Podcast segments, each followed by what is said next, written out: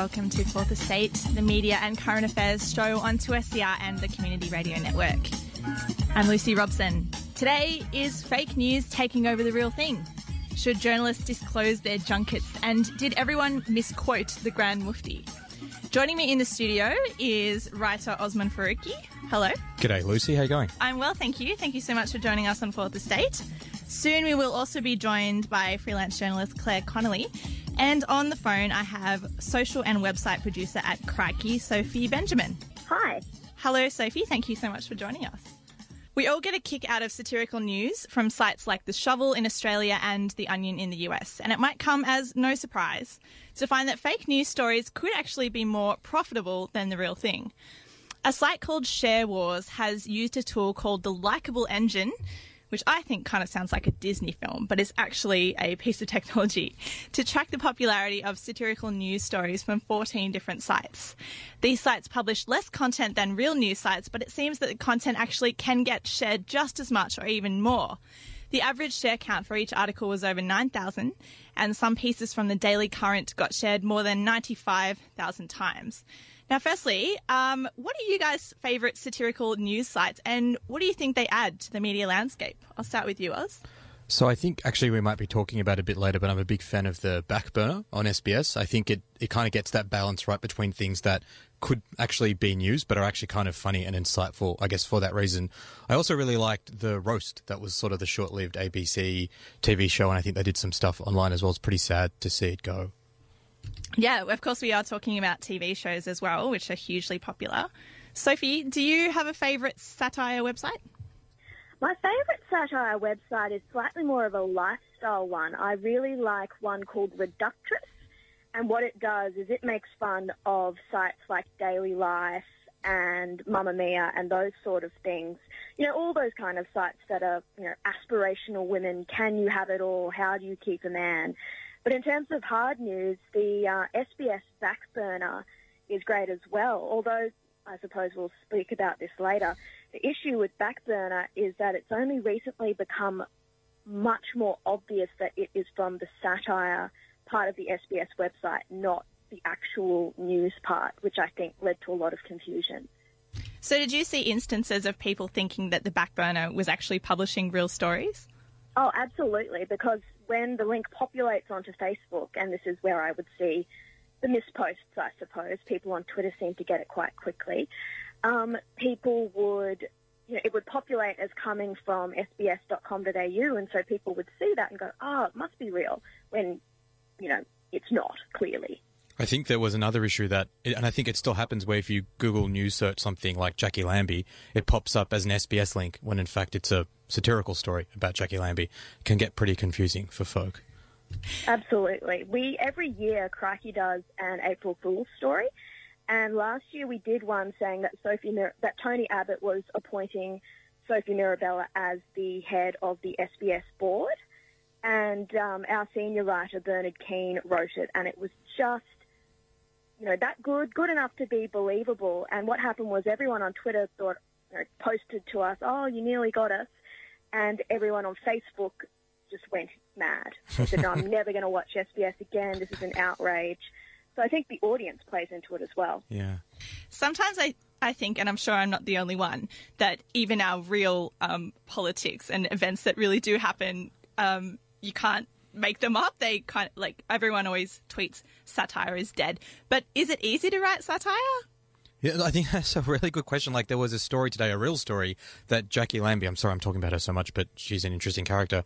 Her plan to deal with ISIS was to drop biscuits over Syria. Like, that, I mean, that sounds like a satirical story, but it was actually real. Sometimes I think Australian politics can seem so bizarre, the lines get blurred. So it's not all the satire satirists' fault. Sometimes it's the fact that our politics is kind of mad as well.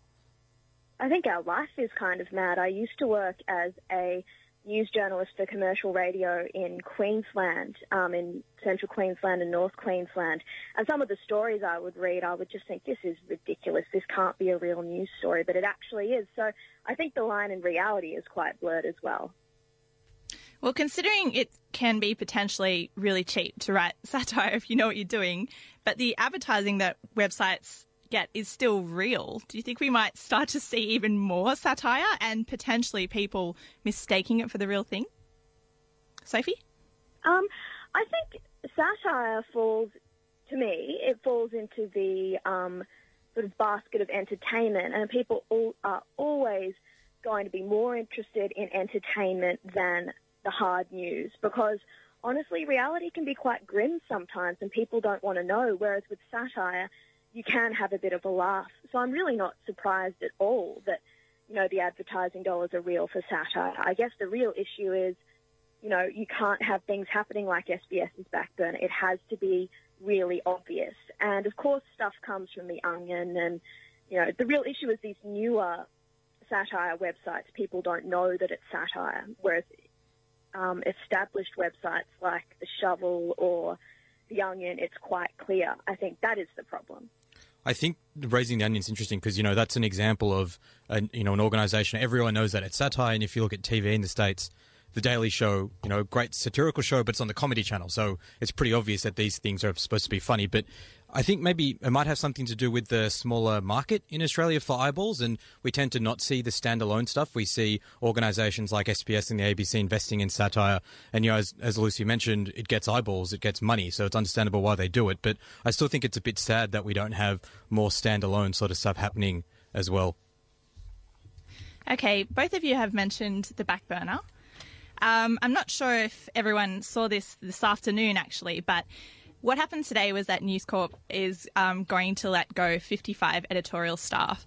A couple of hours after that announcement, the Backburner published a satirical piece with the headline fired News Corp journalist journalists now free to pursue jobs as actual journalists. Um, do you think? How, what do you think of the timing of a piece like that? I'll start with you, Oz. Look, it's definitely satirical. There's no arguments there, but I guess the question is: Is it the right way to approach an issue like you know 55 people losing their jobs?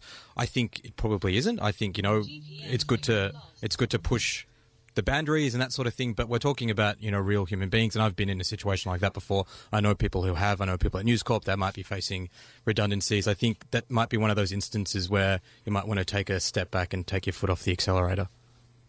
Sophie, did you see that piece? I did. And I think the thing is with satire is you're always laughing at someone. You know, obviously the joke is always at someone's expense, and ideally, you know, to borrow you know comedy language, you try to punch up.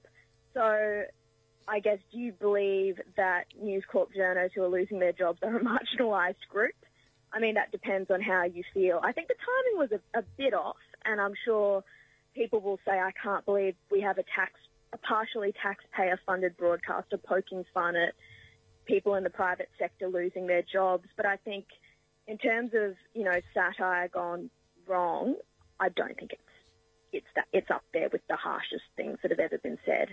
I mean, do you think it would be different if it was maybe someone like Chris Kenny or Miranda Devine losing their jobs? But a lot of the folk at News Corp are just young journos out of university trying to trying to get a gig, and they might be some of the ones on the chopping block. So, in terms of punching up, we don't really know, and if it's those kinds of folk, that's why I think maybe this one might have been better to to leave in the drafts folder. Yeah, I mean, I have heard that it is going to be senior editorial staff.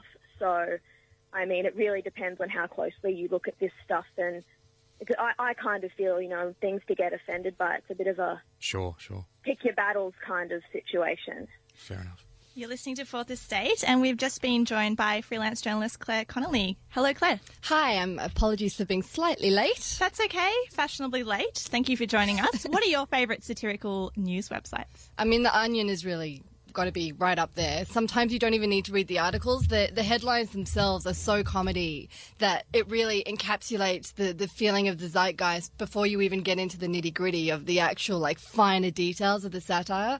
I think the fact that it's been able to remain a newspaper for so long is testament to just how funny and satirical it is. Why do you think we love satire so much in, think, in such a serious news climate? I think the serious news climate is reason for the popularity of satire. Satire has been the leading format for uh, education in terms of ensuring that the voting populace knows what's going on, and satire is proof of that. And the only reason that satire works is when people laugh, and the only reason that people laugh is because they're an informed populace. So I think the more tired we become with the news, the more effective satire is. But it also relies on an informed populace that actually wants to read what's going on out there. And I think with the proliferation of data that's on the internet now, it's a lot harder to be informed. And I think that's where satire plays an even more crucial role. All right. Um, did you read the piece on the Backburner today that we were talking about just a second ago? I did indeed. Did you think it was funny? Uh, I didn't think it was particularly funny. No, I don't think there's a lot funny about journalists losing their jobs, no matter who runs the publication. Um, but uh, in the immortal words of Louis C.K., if you're going to make a controversial joke, the only way it's going to succeed is if it's funny. And if it's not funny, it's going to be really offensive. And the only thing that prevents an offensive job, uh, an offensive joke from being offensive is if it's really funny. And that article wasn't funny. Well, uh, we still love the Backburner, I think we'll still read you. oh, I adore the Backburner and everything that it does. But like you know, SNL and all of the great comedy shows and podcasts uh, and and publications like The Onion that are out there. You know, you're only going to make your mark, you know, five out of ten times if you're lucky. So, you know, I don't think they should be burned at the stake or anything for this. It just wasn't that funny, that's all. This is Fourth Estate. I'm Lucy Robson and I'm joined by freelance journalist Claire Connolly, Sophie Benjamin from Crikey, and writer Osman Faruqi.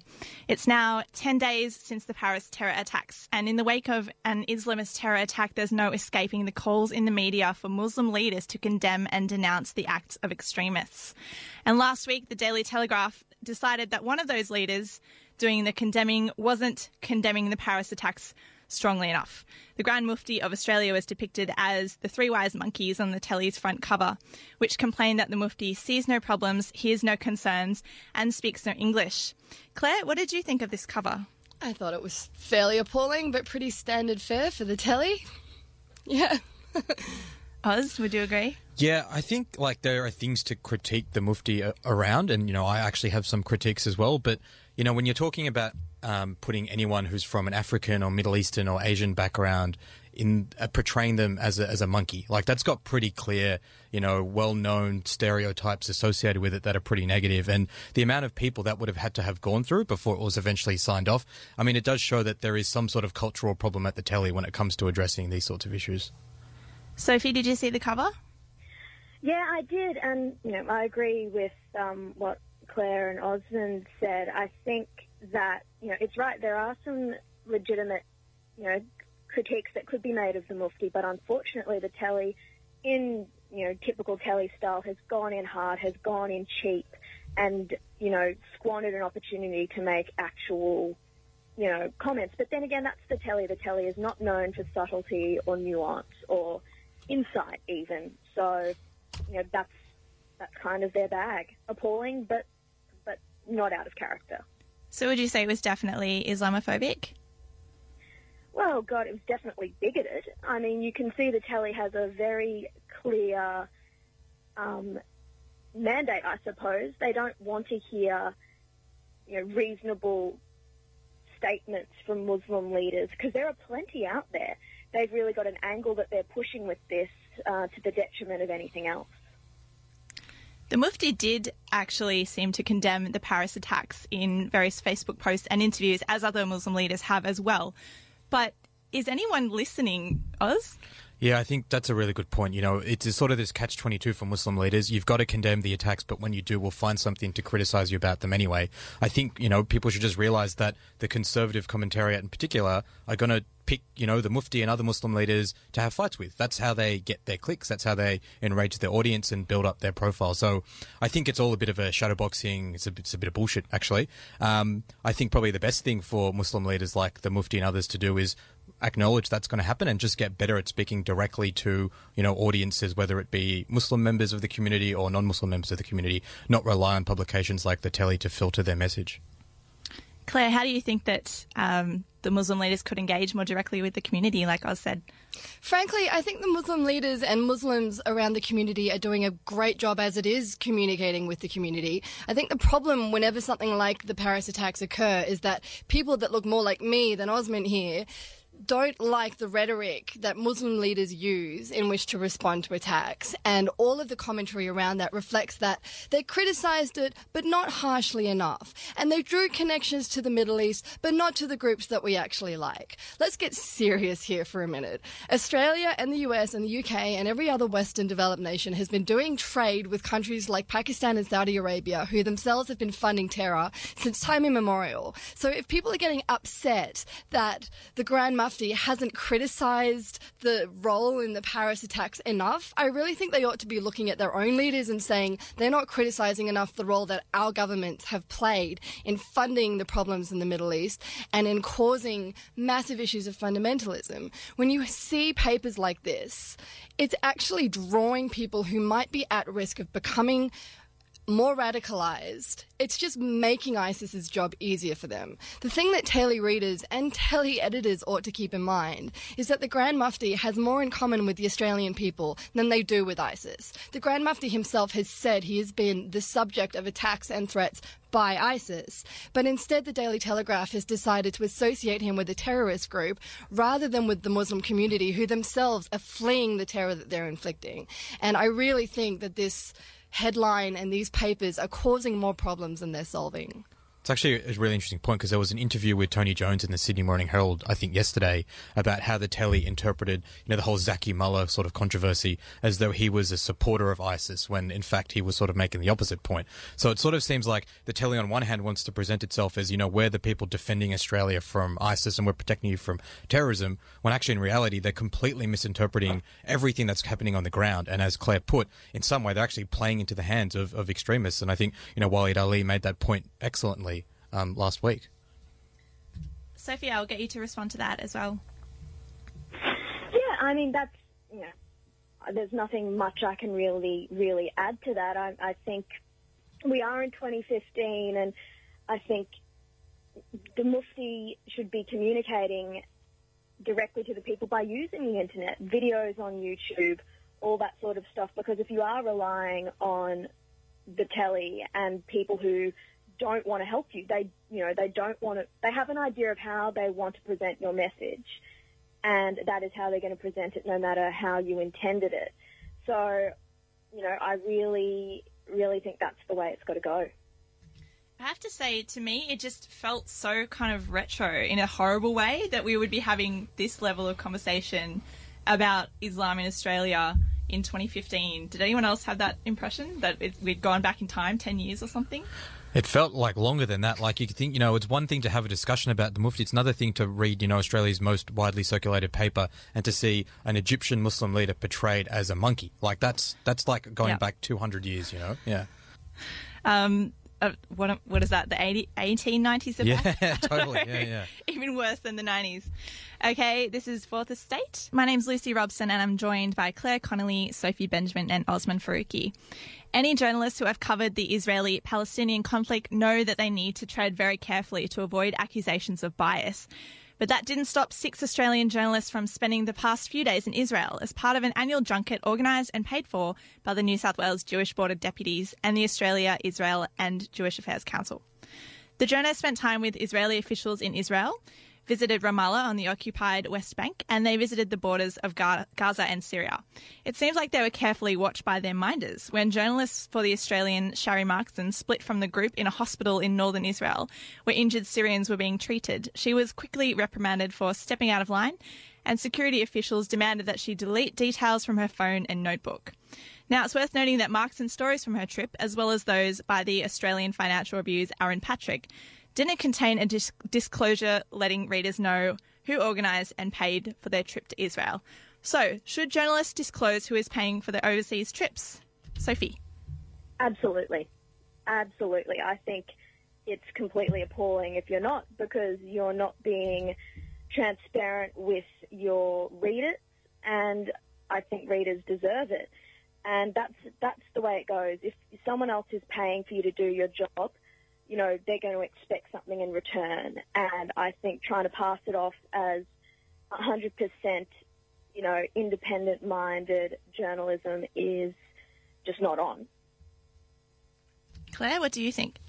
Yes, absolutely. I think all publications should be disclosing any and all trips that journalists are sent on with money that simply isn't theirs. I'm surprised that it didn't happen in this case, but I would put it down to a, an issue of space or simply human error. Um, in the defence of News Corp, they are usually quite good at putting declarations on articles where junkets are involved. Uh, this particular junket in particular was interesting uh, when it comes to such a vexed issue as the Israeli Palestinian conflict.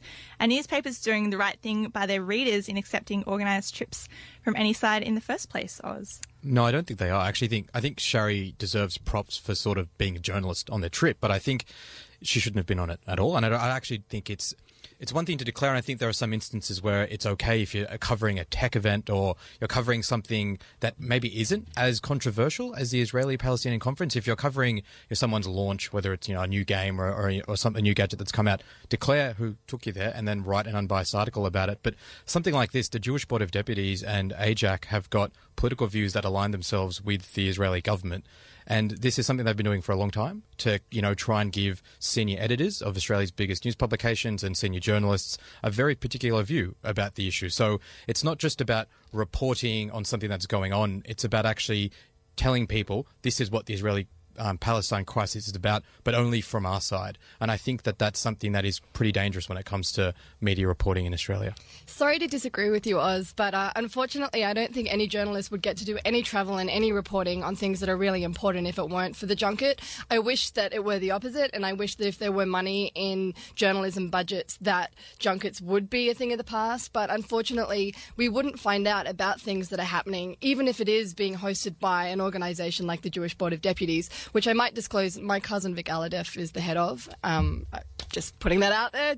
Um, I wish that it wasn't the case, but I do think that journalists have an obligation to report on what's happening, and I think they're perfectly capable of distinguishing bias when they see it. What they ought to be doing is, if they are going to go on a junket, take the ticket, but the best journalist discloses and then destroys the entire premise for the trip in the first place. Good journalists come back almost having burned their sources. And sometimes you've got to take that risk. And I think, particularly when we see someone like Shari testing the boundaries of the Jewish Board of Deputies and of security procedures, while on the one hand, quite problematic, on the other hand, kind of props. She was doing her job. She was getting contacts and she wasn't towing the line of the people that were taking her there. And I think that shows that you can actually be objective while traveling on someone else's dime. And if you're not trying to, you shouldn't be on the trip in the first place. Sure, but I think maybe the issue is that from what was filed, it wasn't actually anything that critical. And I think, you know, Sophie McNeill is a good example, an ABC Middle Eastern correspondent who's been filing from Palestine and Israel for a little while. She actually wasn't even offered the trip, despite you know being maybe the obvious person from the ABC that would be sent to go. And I think even one of the Australian journalists last year did a great uh, partnership with the ABC's Four Corners, looking into the issue. And both those people were funded by the news organisations, and, and they you know presented, I guess, stories that even if you can say that someone funded to go on a junket is being unbiased, there's a perception. And I think that can be an issue in and of itself that if you know, even though it's declared and it's said, you know, I'm an unbiased reporter, there's a problem there because the audience will question it. You know, like, are you actually able to be as unbiased as if your news organization was sending you or if you were self funding yourself there? But I think it, you know, it's clearly an issue that we've got declining media revenues and newspapers are struggling to send people and, you know, foreign bureaus are closing. That's something that we need to find a way to resolve. But I'm not sure the end, the best way of resolving it is just by getting you know, organisations like the Board of Deputies and countries and organisations with agendas to, to fund people to go overseas. I couldn't agree with you more. I think this is really a sign and an argument for more funding for national broadcasters and other news organisations. Sophie, do you think that junkets and funded trips are a poor replacement for proper foreign reporting? Well, of course, but you know, junket, you know, sponsored content is just the the 2015 version of junkets. You know, I don't think junkets are going anywhere. They're just being given different names. I think what it comes back to is you've just got to declare that you've been on it. To not declare that you've been on it is dishonest. And the issue, you know, Shari being, getting in trouble with, you know, Israeli security forces is a really good example of you know, you cannot have it both ways. You can't come as the guest of someone and then try to be disruptive and try to break the rules. Like you just can't do both. It's like being invited to someone's house and then, you know, taking a painting off the wall and smashing it because you don't like the look of it you can't have it both ways. Sorry, I don't mean to, to be rude, but I really couldn't disagree with you more. Shari didn't steal a piece of art. She didn't steal something that was of value to someone. She was going on a junket to report, and in doing so, tried to push the boundaries in order to increase her contacts so that she could provide potentially more objective journalism than the line that she was being fed by the people that were flying her there. I don't think it's a fair comparison, and I do absolutely think that if you can't go on a junket with your own news agenda, what are you doing as a journalist? I mean, really? I've been pl- on plenty of junkets where I've broken stories that have gotten me in plenty of trouble, and maybe I haven't been invited back, but was it worth it? Sure. I mean, hey, it got me here, right? Like, it's all keeping us in business. It's all keeping us publishing stories that are in the public interest. I don't like junkets, but at this stage, there isn't an alternative. And I think what Shari has actually proven is that you can have your cake and eat it too. Uh, Even is... if it puts your life at risk, though. but it didn't put my life at risk. Your... Well, I'm not talking about you. I'm talking about Shari. It didn't you know, put her life at risk either. It potentially put the identities of Syrian um, victims of civil war and of the bombings at risk. And that is a legitimate security issue. But that doesn't mean that Shari should have just taken the ticket and done her job and published a piece of propaganda on behalf of the Jewish Board of Deputies. I mean, but how easy can it be for a journalist to do their job if they're being escorted around by armed guards who are threatening them for doing certain journalistic things? So I think maybe we need to separate out the idea one thing to go on a trip and maybe learn more, but let's not pretend that that allows you to report unbiasedly because of you know the way it's being run. We might have to continue this discussion another time. Um, I think there would definitely be enough material for a whole other episode of Fourth Estate. However, that is all we have time for. I'd just like to quickly say. Um, uh, a few words about the Australian journalist Adele Horin, who died at the age of 64 over the weekend. She covered social issues for the Sydney Morning Herald for 18 years until 2013. She was diagnosed with lung cancer in 2014 and revealed last week on her blog that sadly her luck had run out and she will be greatly missed. That's it from, it from us on Fourth Estate. Thank you to my guest, uh, writer Osman Faruqi, Sophie Benjamin from Crikey, and freelance journalist Claire Connolly.